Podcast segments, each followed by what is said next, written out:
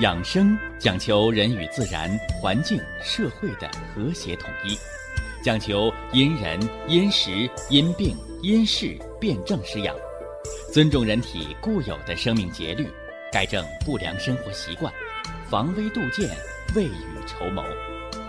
让我们一起学习、感受、实践养生的大智慧，用智慧去把握健康，用身体去感悟健康。用心灵去感受健康的幸福和快乐。欢迎收听《我和健康有个约会》。下面有请徐老师讲解博医文化的大智慧，让我们一同感受健康带给我们的快乐。好，下面有请徐老师。徐老师，您好。主持人好，听众朋友们，大家好。糖尿病的并发症，它的调养啊，我们不是局在某一个病症上啊，因为糖尿病并发症很多啊，我们给起名的叫内外科啊，内外科啊。但是不管它有一百种并发症还是八十种并发症，你一定要知道，要抓主要矛盾。哎，人生百病根在五脏，五脏是藏在里面的。啊，正所谓心主血脉，是吧？脾主四肢主肉，是吧？肝主人的筋，开窍于爪甲，主一身之曲直；肺主皮毛，主皮肤黏膜，啊，主收敛；肾主骨生髓，主水纳气，主人一身之阴阳，啊，肾乃大的根本。你抓住这个五脏了，啊，人生百病。你看，好多人找我问病，老说啊，我一体多病啊，是不是啊？啊，我身上从头到脚都是病啊，叫什么叫乱花渐欲迷人眼？就是你不要被这些杂七杂八的病把眼神搞乱了，啊，养生防病一定要有火眼金睛，啊，透过现象看本质，抓到五脏病因。调理五脏阴阳，对应一年四季的，是吧？春生、夏长、秋收、冬藏，脾主运化的这五脏五行的变化，你才是掌握了什么呢？主动权，啊，而不是旁门左道了，啊。所以希望大家养生从正道啊，从正道。糖尿病的并发症，我们主要讲了两大系列，是吧？一个是伪症，肝血不能主人的肌肉，哎，不能主筋膜，所以腰椎间盘突出，哎，所以什么呢？出现了肌肉萎缩，是吧？所以出现了什么呢？胃下垂，啊，这些肌肉无力、韧带松弛、老错位滑脱的病，啊，这是伪症，啊，伪软萎缩。肝血不能养筋也，我们还说了一个泻症，啊，泻症叫肾精不能固摄，啊，肾精不能固摄，冒虚汗，是不是啊？尿频，啊，尿频，尿蛋白老是漏精，啊，老是跑肚拉稀不长肉，是吧？气血被消耗了，这就是泻症，啊，就是泻症。你有实火，你看你大便干结、咽喉肿痛，咱们吃牛黄解毒片啊，吃牛黄解毒丸，让你跑肚拉稀，这叫有实邪在内，泻实火。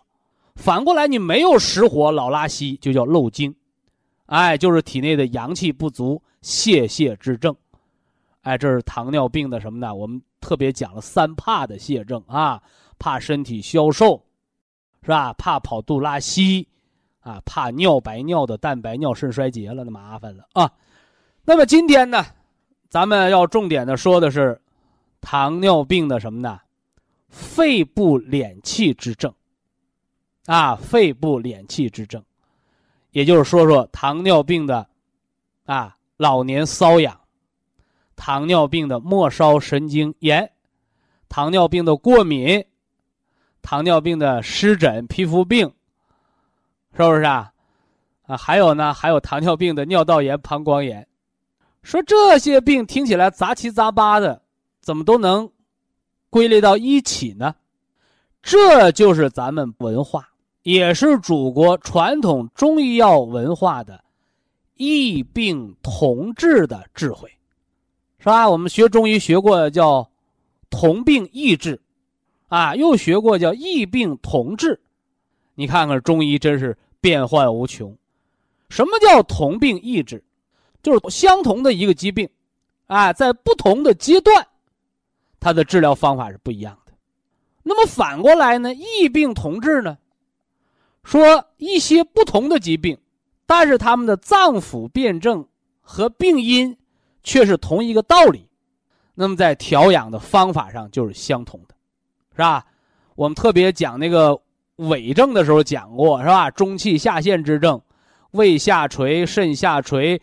是不是啊？你消化科的、泌尿科的，再加上腰椎间盘突出，那是外科的，是不是啊？那怎么都归到一类病了？没错，是不是啊？哎，你不同科那叫盲人摸象，你归到了都是肌肉韧带松弛、肝血不能养筋，这叫独具慧眼。那么我们运用同样的养生文化的大智慧，我们来总结肺，我们的肺脏。啊，肺是干什么的呢？肺主人一身之皮毛，这是第一句话，是吧？但是现在人不像猴子，没那么多毛，对不对？哎，所以我们更强调皮肤和黏膜，也就是外皮和内皮。所以浅表性胃炎的、糜烂性胃炎的，是吧？没那个肠子老胃肠感冒的，是吧？胃肠感冒啊。啊，吃冷东西，夏天吃凉东西，胃肠感冒，哎，说的都是黏膜，哎，它都由肺脏所主。那么人得了糖尿病，叫脾不化湿，是吧？脾脏不能运化水湿了，脾脏是五行属土的，是吧？培土生金，也就是脾为肺之母也。那么反过来，你得了糖尿病，脾脏受伤了，叫母病。母病子受，所以这个肺脏，啊，肺气虚，皮肤易感染、易过敏，哎，特别好多人刚得糖尿病的时候，皮肤划口老感染，长不上，那一检查血糖高了，所以为什么到医院做手术，哪怕你什么割个双眼皮儿，你做个阑尾炎，都要给你测什么呢？血糖，测凝血四项，哎，因为血糖高的人皮肤不容易愈合，容易感染。你包括嘎白内障，你看糖尿病病人到医院，大夫不愿意给你割，那怎么办？调理一段时间，血糖平稳了，医生一看你指标好，人家愿意给你割白内障。你不然手术完了长不上，你不成马蜂窝了吗？一个小手术，是不是三四个月没恢复好？是医生水平不行，还是你皮肤的愈合能力太差？所以肺还主着皮肤的愈合能力，这叫肺主皮毛啊，包括那过敏。所以形寒饮冷伤于肺，这个肺为焦脏，它是喜欢温热的。所以说，你看那慢支、哮喘、肺气肿的，为啥冬天跑海南猫冬去？是不是啊？好事不？好事但是凡是好事里边都掺杂着什么呢？喜忧参半。是你到温暖潮湿地方，你就不咳嗽了，缓解了不得病，像候鸟一样的候鸟老人，对吧？但是反过来，你离了故土之后。你没了冬天的那个寒冷，你肾精藏的就不足了，所以人呢，你就要面对这个事实啊。北方寒冷，风雪交加，四季分明，啊，人呢有得关节炎的人吃点苦，但是人长寿，因为寒冷可以来锻造人的肾精，让人长寿。反过来呢，你看到那赤道左右，特别热带，是吧？没有慢支、哮喘、肺气肿，但是一旦来个流感。那个热带人先得，而且先死，先要命。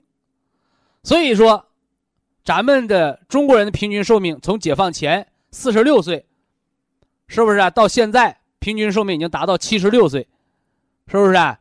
男同志七十五，女同志七十七，是吧？哎，平均寿命提高了，跟医疗水平有关，跟环境改善有关。但是地域性的特点告诉大家。热的消耗注定人代谢快、短寿，所以即使在发达地区，现在在赤道沿线，在热带地方没有长寿，啊，没有长寿，平均寿命还是四五十岁，因为太热了，代谢太快了，你过度兴奋就意味着短命。反过来呢，四季分明，有了生长、化、收藏的，啊，四季更迭的宇宙能量，啊，那么人就可以健康而且长寿。那么相对过于寒的地方的人，也不易于长寿。哎，所以叫恰到好处才是关键。所以肺脏这个事儿啊，呃，没办法。你慢支、哮喘、肺心病，那你为了活命啊，你就得到南方过冬，没办法。那么一旦你身体能恢复到一定程度，四季分明是让你长寿，就像人打激素似的。那为了救命打激素，那你后面就得得骨头坏死、得糖尿病，甚至就损耗了性命，就得短命呗，没招啊。你为了活着就短命，化疗也这个道理。反过来呢，你为了什么呢？活得长远，那就得受点罪呗，对吧？所以这里又应和了那个那个范仲淹那个叫。叫生于忧患，死于安乐。人太安逸了，就容易早衰早亡。人吃点苦头的人才能长寿，是吧？所以说，有科学家论断说啊，我们这一代人呐，我们的平均我们都能活到一百二十岁。我说你那叫睁着眼说瞎话。人不经历风雨，怎么能见彩虹？所以这一辈子没吃过苦的人，身体没经过苦难的人，你是很难长寿的。是不是很难长寿的？只有经过什么呢苦难，啊，折磨也好，叫锻炼也好，你才能长寿。反过来，温室里边的花朵开得快，谢的也快，而野草发芽慢，但是野草春风吹又生的道理在这儿。那么养肺脏，肺是喜湿恶寒的啊，所以温肺，我们吃什么？啊，吃黄芪补表气，吃菟丝子养肾精。还加了冬虫夏草，肺肾同补。记住，它不是消炎药，不是抗生素，却对一些常年用抗生素无效的，什么鼻炎呐、肺炎呐、哮喘呐、皮肤过敏呐、末梢神经炎呐、膀胱炎、菌群失调，是吧？包括什么呢？肠道的胃肠过敏，是不是啊？肠道的胃肠感冒，它不是治，它是增加你。肺的免疫力和皮肤黏膜的免疫力，它是养肺脏，养你的收敛之气，养你的防御之功。哎，这是糖尿病并发症、皮肤黏膜细，它的养肺脏的道理。以下是广告时间。博一堂温馨提示：保健品只能起到保健作用，辅助调养，保健品不能代替药物。药物不能当做保健品长期误服。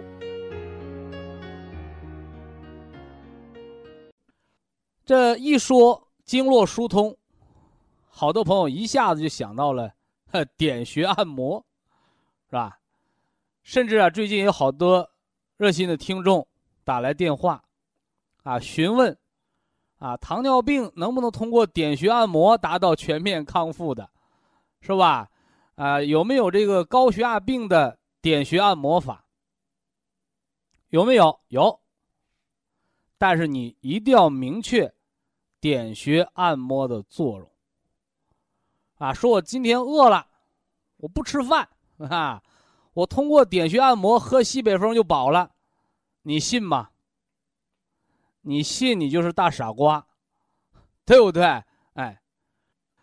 啊，所以呢，在糖尿病的经络疏通、脏腑阴阳平衡疗法当中，告诉大家，不是一兵一将，也不是一城一池的得失。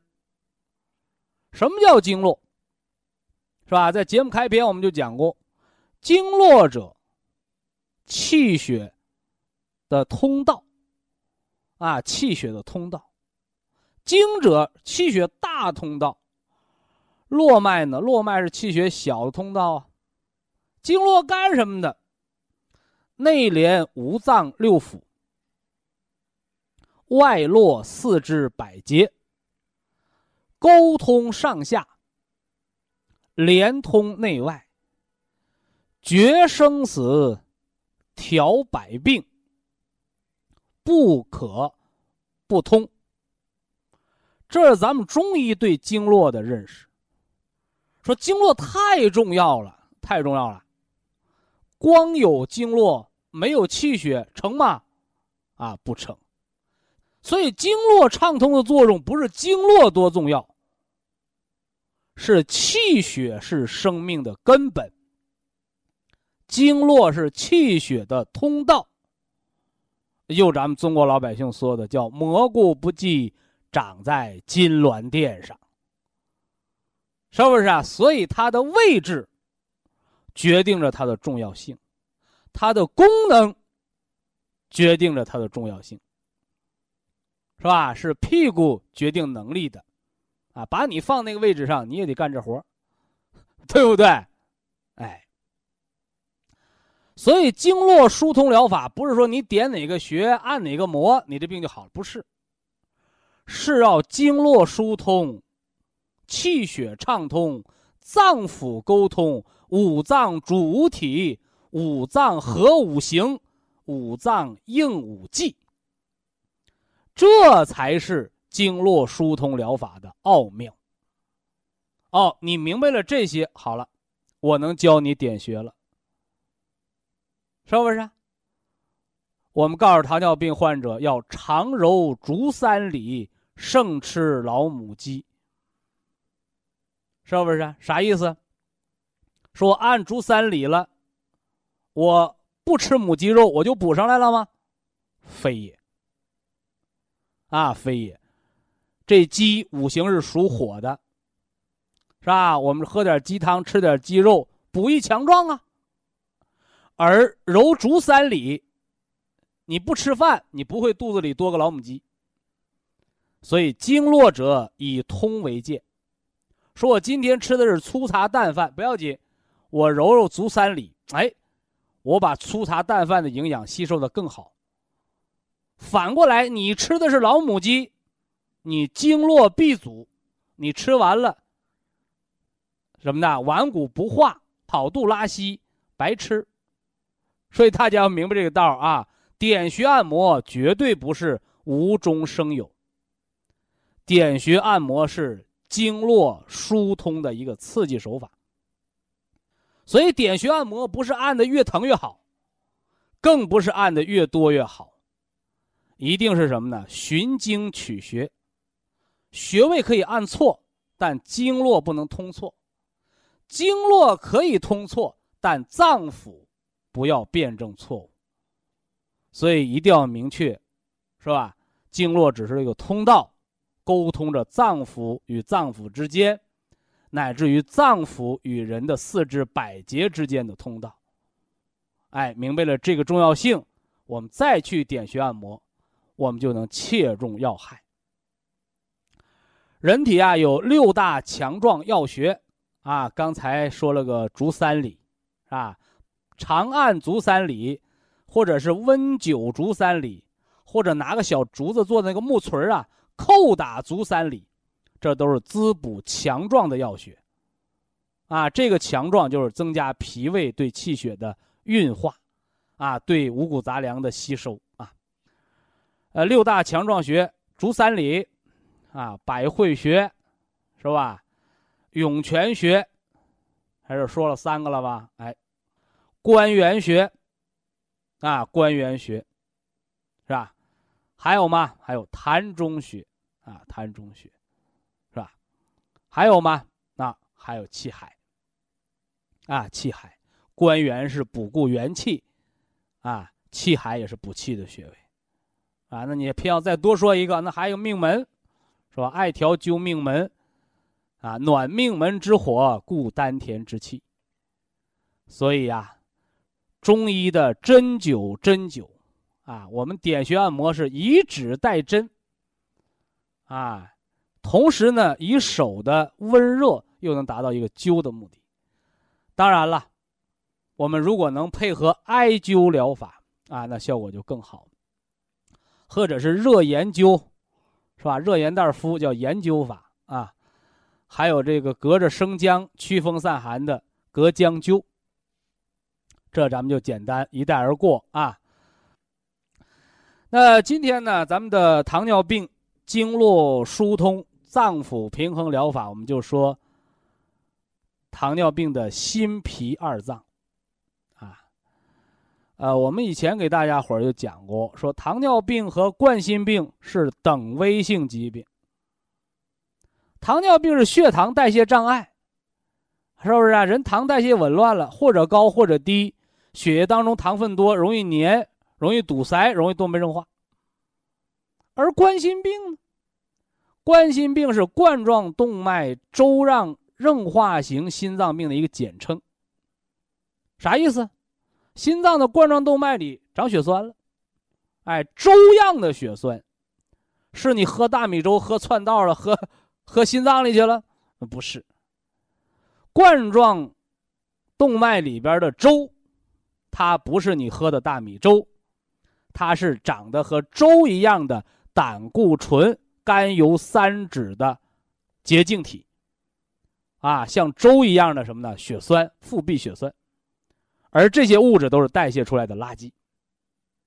我们中医叫痰湿，啊，中医叫痰湿，西医呢叫动脉粥样硬化，是人的老化垃圾堆积的一个表现。所以啊，世卫组织把糖尿病和冠心病等为等危性疾病，可见这两大类疾病的危害程度是不相上下的。啊，不相上下的，所以呀，咱们今天说糖尿病的并发症，叫糖心病。什么叫糖心病？是你吃糖吃出心脏病吗？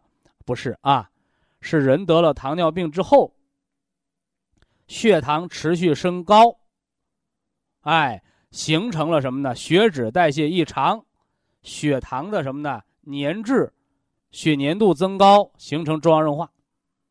哎它形成的实际上还是冠心病，而你这冠心病不是高血压来的，也不是低血压来的，而你这冠心病是高血糖、高血脂来的，所以叫糖心病，是吧？我以前给大家讲过胆心综合症，啊，因为生气气成了心脏病，啊，是胆囊，啊和肝脏的经络气机不通，哎，导致了什么呢？心脏的神经。紧张、兴奋的异常，出现心律失常啊、心慌啊，是不是啊？哎，这些情况叫胆心综合症哦。还有颈心综合症也讲过，颈椎病压迫神经，神经功能紊乱。一检查心脏没病，但是就是严重心律失常。啊，有的还要装起搏器。后来发现颈椎病治好了，心脏病没了。这叫继发型的心脏病，是吧？所以糖心病。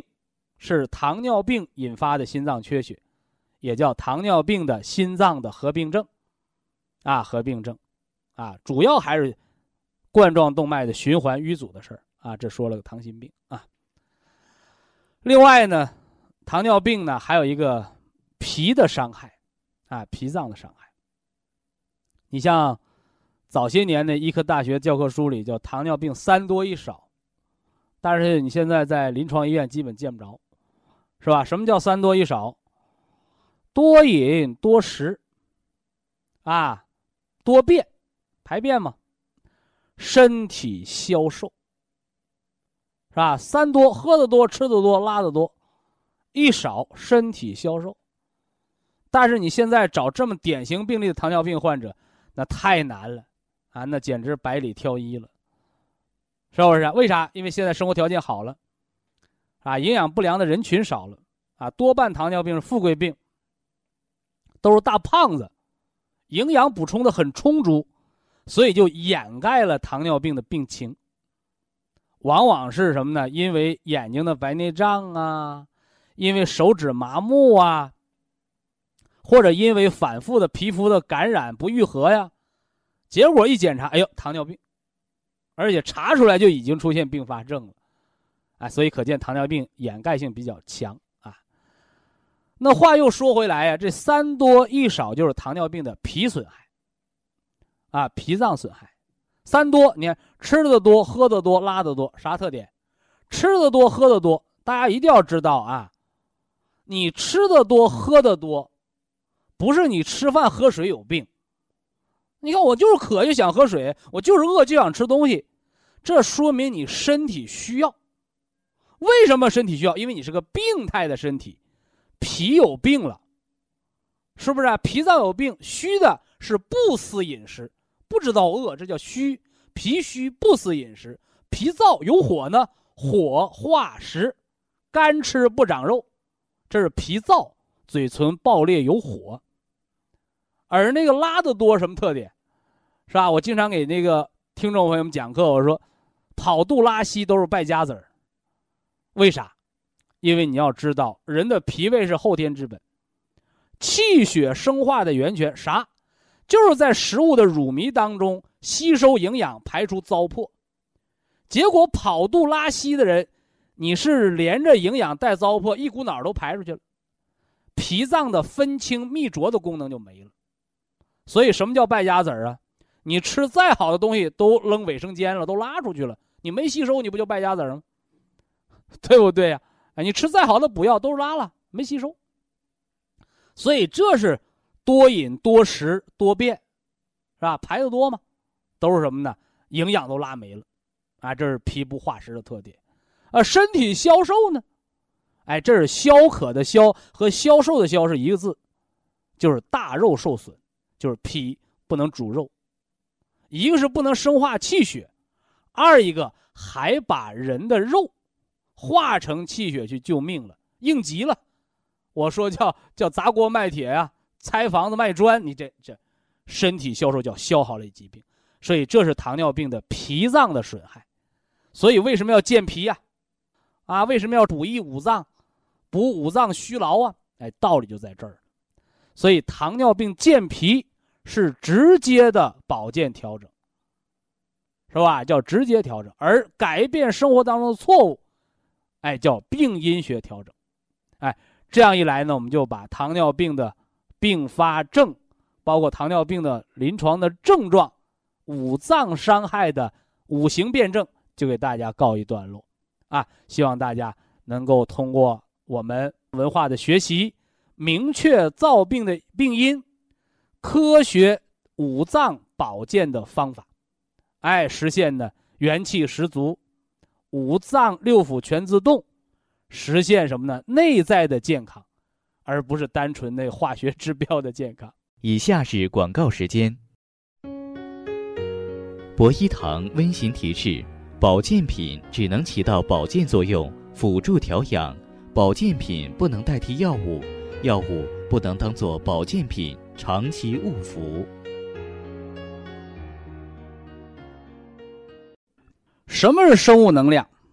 啊，最基础的生物能量，就是人活着的元气的能量。哎，我常给大家伙讲啊，人想百病不生，不是你吃什么灵丹妙药，你首先呢要吃好每一顿饭，睡好每一夜的觉，啊，走好每一天的路，哎，调节好每一天的心情。啊，对于中青年人来讲，啊，要有理想，有追求。啊，开开心心的做好每一天的工作。有的人说这哪是治病啊？这是再平凡不过的生活了。没错啊，这就是平凡的生活。平凡的生活是不得病的。啊，人为什么会得病啊？啊，说万病皆由心生。啊，祖国中医认为，啊，人得病，首先是破坏了五脏的五行平衡。破坏了人体的阴阳的平衡，这个平衡被打破了，就产生了邪气，所以才会得病。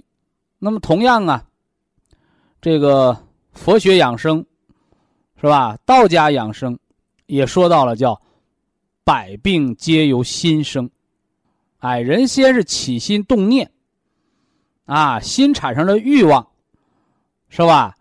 哎，进而呢破坏了气血的运行。是吧？你是贪心呐，你还是妒忌心呐？有的人常跟我抱怨：“哎呀，我累了一身的病。”我说：“谁让你累的？我让你累的吗？不是啊。首先你是贪心，啊，你对现在的日子不满意，你要过更好的日子，这是好事啊啊！因为人只有欲望，这个社会才能进步。说咱大家都不干活了，都安于现状，那社会没法进步。”是不是啊？国家没法发展，但是欲望别过了火，是不是啊？叫贪心不足蛇吞象，好了还想更好，结果呢，便有了叫英年早逝，啊，日子过得很好啦，还天天熬到二半夜不睡觉，是吧？认为自己很有精力，啊，结果熬到突发性心脏的猝死，突发性的脑中风，怎么着？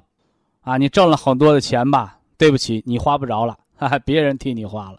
哎，所以啊，万事万物要有个度，啊，包括人呐，辛苦劳动啊，创造好生活的这个欲望啊，也是要有度的，啊，特别人到老年了，我们常讲，人到老年要颐养天年，啊，怎么样才能颐养天年呢？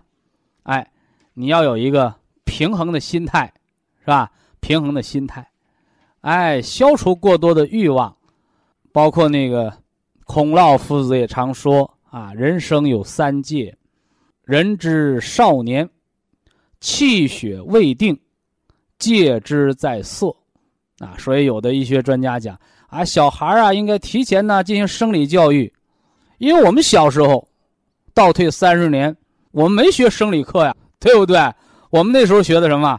我们那时候学热爱祖国，热爱人民，热爱党，啊，要热爱劳动，五讲四美三热爱，是不是？你看。所以那时候的孩子戴红领巾很骄傲，是吧？现在的孩子感觉是累赘，是吧？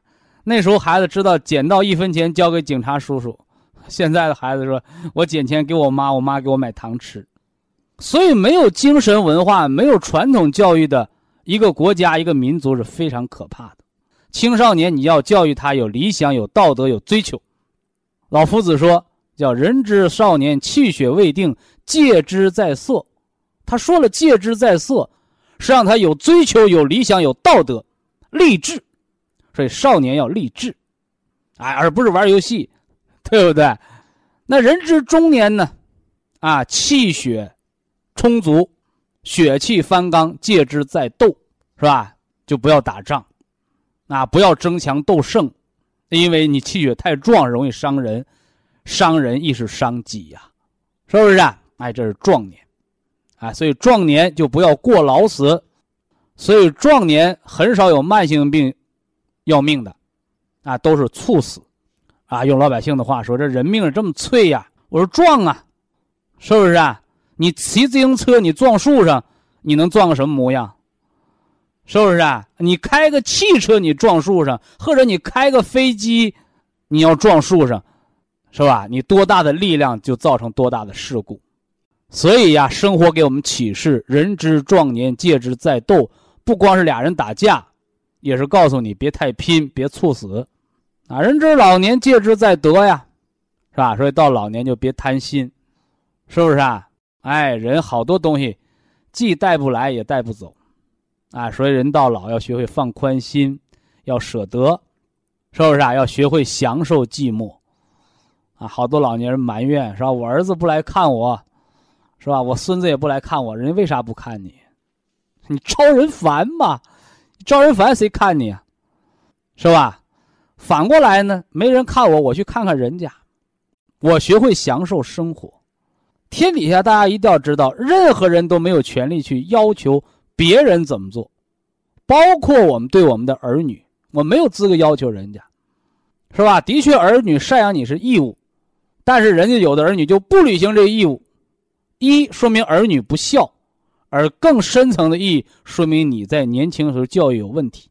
父母是儿女最好的老师，父母是儿女最早的老师，所以个每个不孝的家庭背后，不是儿女的问题，是父母本身就有问题。所以收音机前的老哥哥老姐姐们，听了我这话，是不是扎耳朵扎心呐？但是忠言逆耳。啊，所以怎么办？人之老年，戒之在德啊！我什么都可以放得下，啊，放下身段是不是啊？哎，放下脾气，啊，放下私心，平和的享受生活，哎，这样的人生就是完美的人生。那么同样啊，啊，我们搞养生的也是这样的啊。你说我们天天搞科技发明，是吧？我们天天搞创新。是吧？我们天天搞一鸣惊人的工作，做不到。我经常有学生来找我告状，徐老师，谁谁谁学咱们了？我说学吧，是吧？你没有权利让人家不学咱，你只要人家在学习的时候，你也要学习。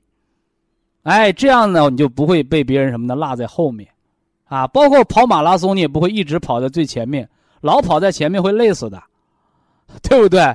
哎，所以说，你像跑马拉松，它有一个轮流的领跑的，啊，轮流的领跑的，所以人生就是这样的，啊，所以人要有平和的心态。那么同样啊，没有创新怎么办？哎，我们就要汲取传统的智慧。所以啊，我们现在。啊，在我们全面实施中医健康管理文化，我们全面提升了脏腑阴阳和人体的五行磁场的调节。说白了，是传统的阴阳五行文化和现代科技的生物能量补充、生物磁场调节的完美结合。啊，以内在的能量补充、外在的磁场调节，加上复合的。能量波加强调整，啊，作为综合调整，是不是啊？哎，让我们全国店内，让我们的真正的生物能量磁场调节，让大家的体验、实践，啊，对身体的疑难重病，是不是啊？哎，进行什么呢？啊，一个全面的康复。那么今天呢，我先要给大家。打这个基础课，是吧？打这基础课，啊，我常给大家讲，元气十足，啊，五脏六腑全自动，百病不生。补元气，一要喝这个牛肉补气汤方，牛肉、鲫鱼、猪蹄儿、氨基酸营养液加上胶原蛋白了。那么让元气有活力，我们要吃长白山野生葡萄的葡萄籽。提纯的原花青素，从科学的角度来说，叫抗自由基、抗疲劳。消除自由基就是抗氧化了，保持人的年轻态，减少动脉粥样硬化斑块的形成，是不是？啊？哎，补充了人生物细胞的能量，使人体精力十足，消除疲劳感。你是干活累的，积劳成疾，我们需要补充原花青素。你说我没干活我就累，那是身体的提早衰老、早衰的表现。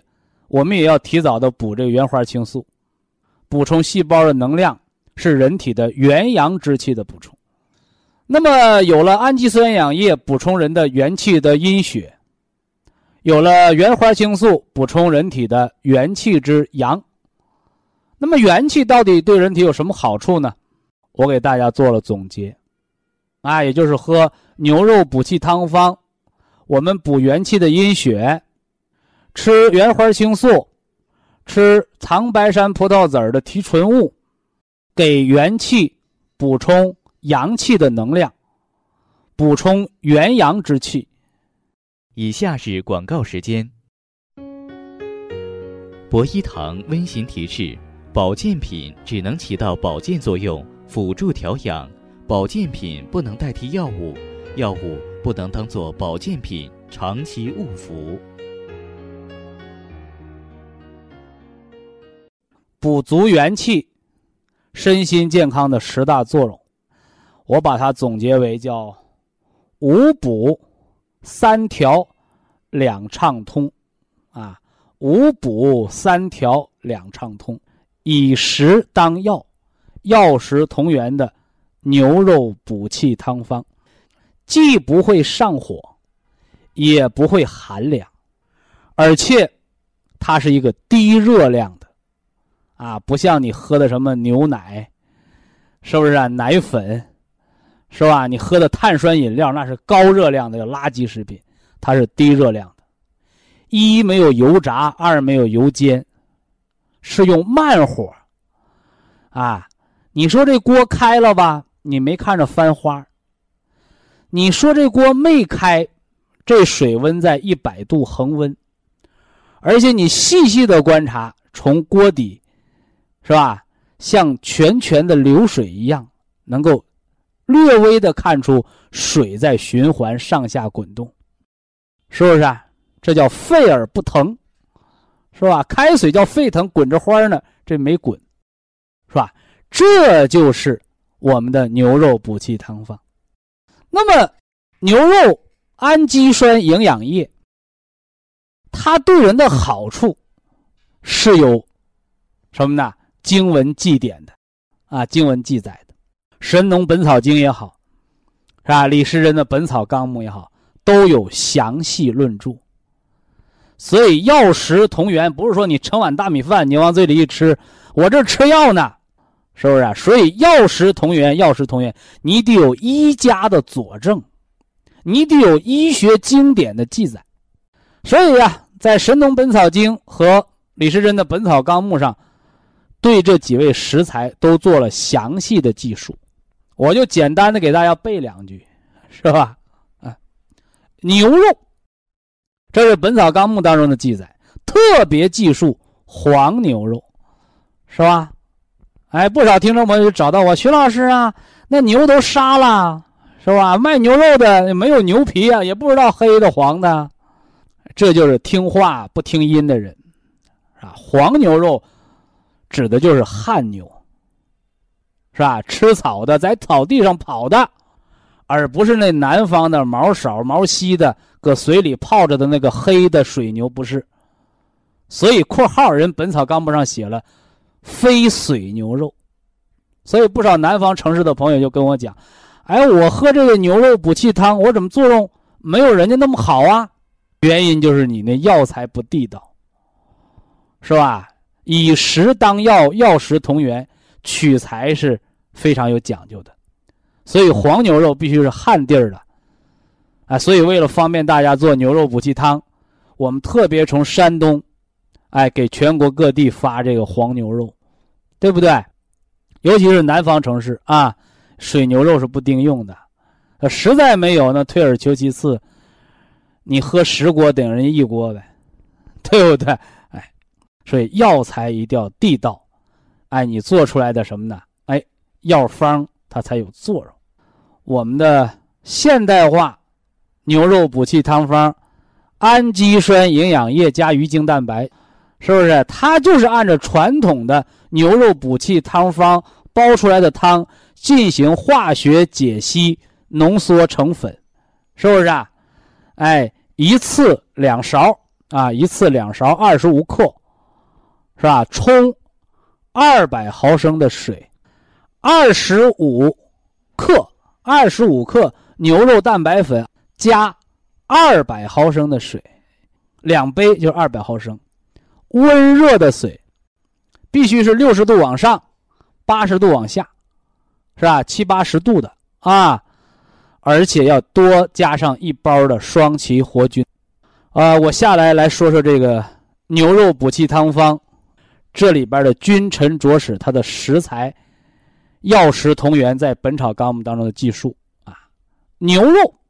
特别著名，黄牛肉非水牛肉，牛肉与黄芪同功。哈，有的朋友说，那得了，我熬黄芪水吧。那是人家李时珍打个比方，是吧？牛肉的补益强壮作用，和你喝黄芪水能比吗？所以叫药食同源，药补胜过食补的道理就在这儿呢，是吧？你去买牛肉多少钱一斤，是吧？你到药铺抓黄芪多少钱一两？谁家的黄芪能当肉吃？而今天我们拿黄牛肉当药吃，这才是药食同源的高妙之处，是吧？好，接着往下说啊，牛肉与黄芪同功，补益人的脾胃。第一条写上啊，牛肉化肉为液，补益人的脾胃。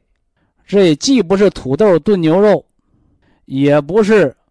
什么呢？炒那个孜然牛肉，哎，更不是你那牛肉搁火烤的烤牛肉串都不是。化肉为液，怎么化？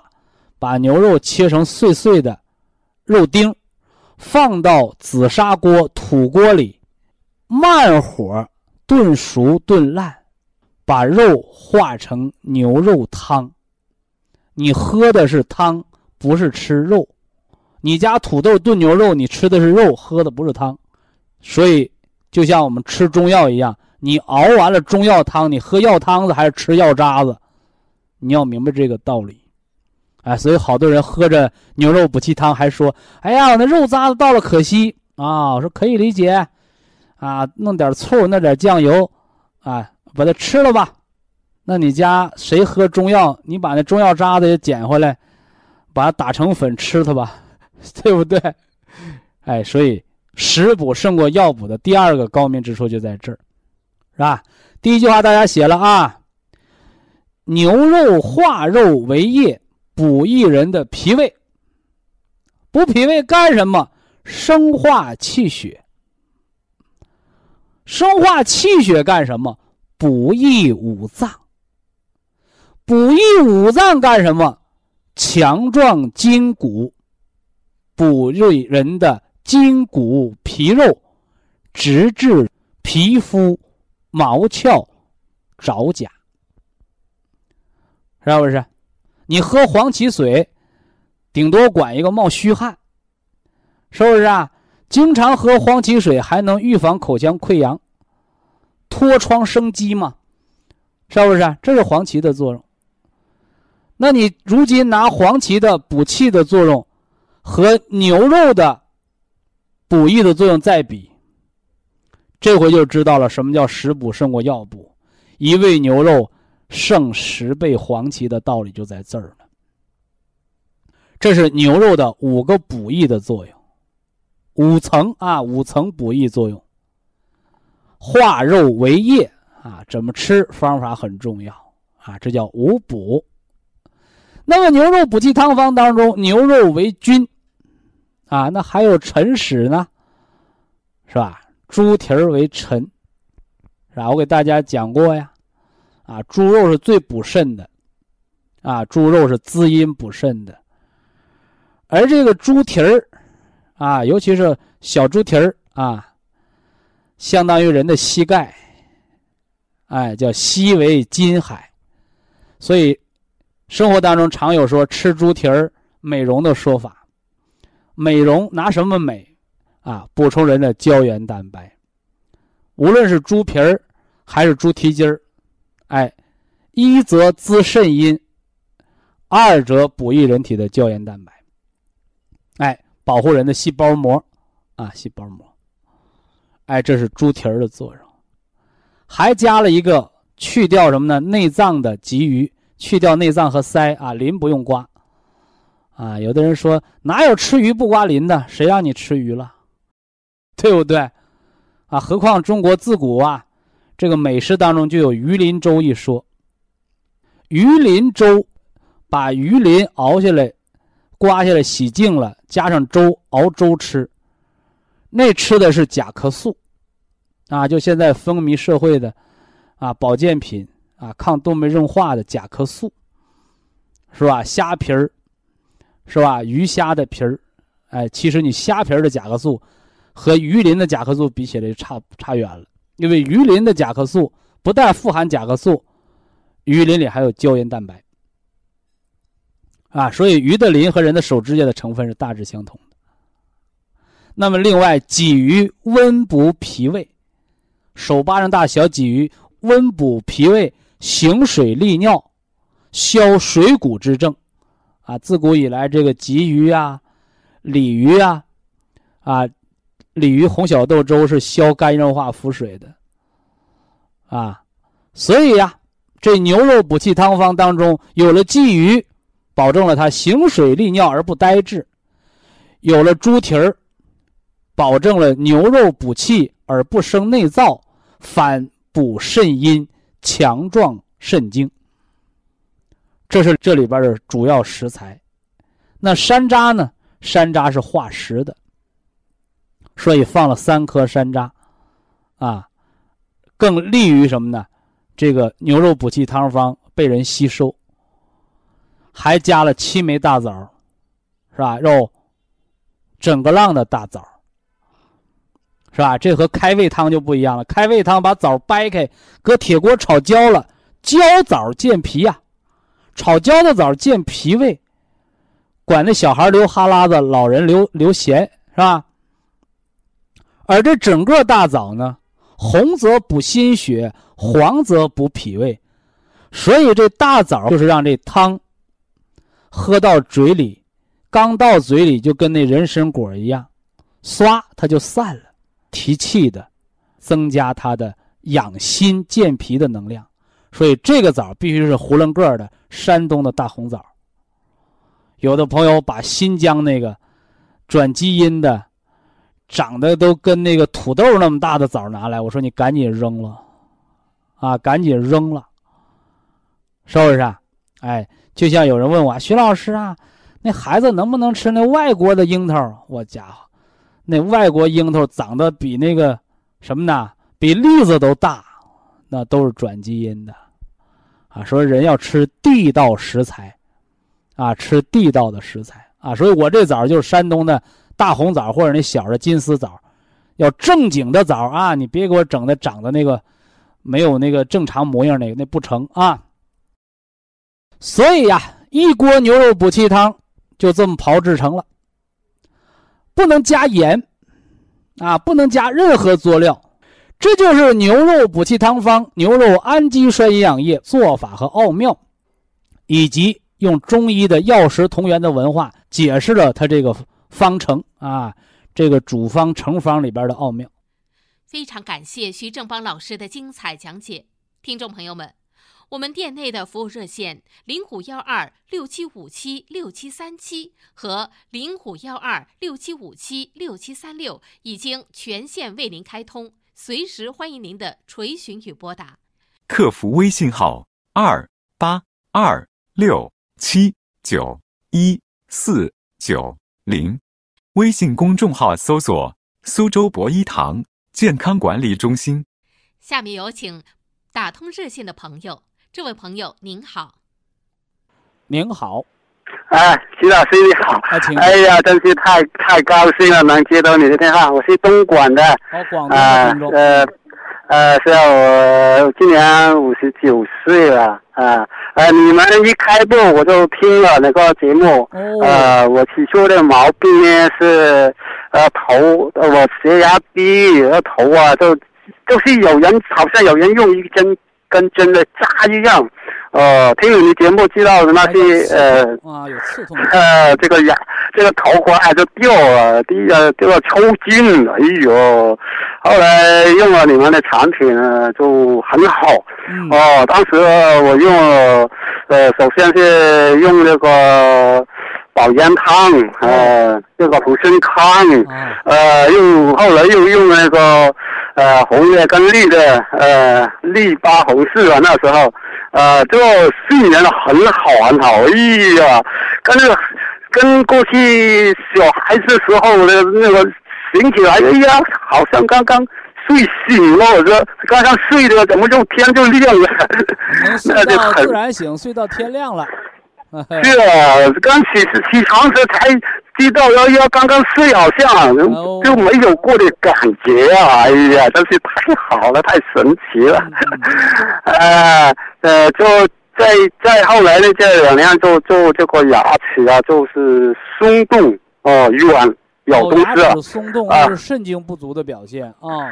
是啊，是啊，我我就用了那个骨碎补。跟呃这个吴师傅啊，是，呃呃呃呃用了半年吧就好了。现在现在这个甘蔗啊，我们的甘蔗很硬的，不用刀削皮我都能啃了。你说有多高兴呀？你说？松现在能啃甘蔗了，你说说啊？是啊是啊，那不用刀，那个这个蔗不是黑色，是那个甘甘糖厂做。呃，炸压榨的那个蔗嘛，你要想啊，一般人四十岁左右的都没有这个能效啊。哎呀，我觉得你们博医堂啊，给我的是无价之宝啊！哎，真是太高兴，太高兴了。科学养生的成果，那有的是啊，到牙科把牙拔了，你拔完了长不出来了，但是我只要把神经补足了，那你那牙齿就长得牢固了呗。到到到外面拔牙，那个镶牙还要花多钱啊？比比我这个还要花好多，你知道不？不光钱多钱少，你拔完了那牙它就没了，你再说就是假牙了，是不是？哎，是啊是啊，哎，真是。那您呃今天真是打电话有什么问题吗？我有一个小问题，哎就是我高度紧张的时候，我就浑身发抖，啊，啊，这个叫动脉硬化。是动脉硬化。哎，就是普通人哦紧张的时候是手抖，就是嗯吃饭呐、叼花生米啊、写字啊，动脉硬化会注意力集中的时候出现手抖。而你哦紧张的时候浑身抖，你这个吃那个天麻不是一般的抖啊！我说石老师啊，叫我是震颤嘛，我震颤麻痹嘛，就哆嗦，老百姓的话叫这这叫哆嗦。哎，我我是这样，我跟人下棋啊，如如果遇上高手了，我就我就躲，呃，要不平常都没有。啊，你这个就吃点那个一天四粒儿，每天晚上吃四粒天麻安泰胶囊，你吃一个月到两个月，你观察变化。哦，另外可以到哦医院检查一下肝。肝呐、就人抖不抖，你要知道叫肝主筋。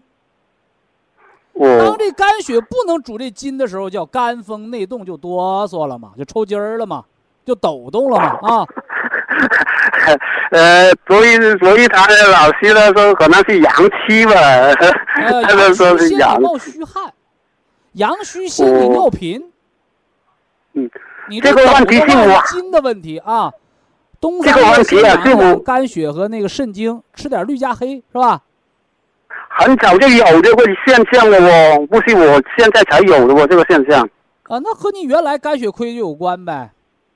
哦，吃绿嗯加黑这个季节啊，转过哦年哦春三月的时候吃绿加金，现在吃绿加黑啊。哦，现在我还是想长一点不，能劳累，越锻炼越劳累越加重。我现在还想长一点肉，我一米七才一百一十斤。想长肉，呃，你得元气好了，毛病有余粮才长肉。这个，这个不是说我让你长肉你就长肉的。就我我元气好啊，应该。你想长肉得先哆嗦这个毛病好了，你才有机会长肉。为我什么因为这个气血先紧着五脏六腑吃，余腹出来才能长四肢百节嘛。哦，那你说，就这一就这一块肉，呃，炖了块羊肉，那你说先可皇上吃还是先可那士兵吃啊？你是不是得皇上大臣都吃没了，剩下士兵喝点汤啊？对对那你，那五脏是里边的大臣，你那肝都缺血，让你浑身哆嗦着呢，你还让身体上多长出点肉来，上哪长肉去？是高度紧张才啰嗦的，不是一般紧张就啰嗦。现在打电话不就叫紧张，但是我不肝得说。血不足，不能养于筋。哦我说这个筋不是黄金的筋，是牛蹄筋儿的筋儿啊。哦，我知道就是知道，我听了弹性的有弹性的这个东西啊。嗯，呃长一点肉是不是？也可以喝点那个人参五味子酒啊，嗯嗯，不用过度忧虑。祝您早日健康啊！好，非常感谢徐正邦老师，我们明天同一时间再会。听众朋友们，下面请您记好，苏州博医堂的地址是在人民路一千七百二十六号，服务热线零五幺二六七五七六七三六六七五七六七三七。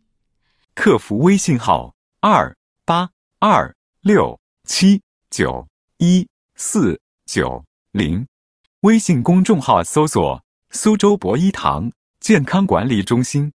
好，非常感谢您的收听，我们明天同时间再会。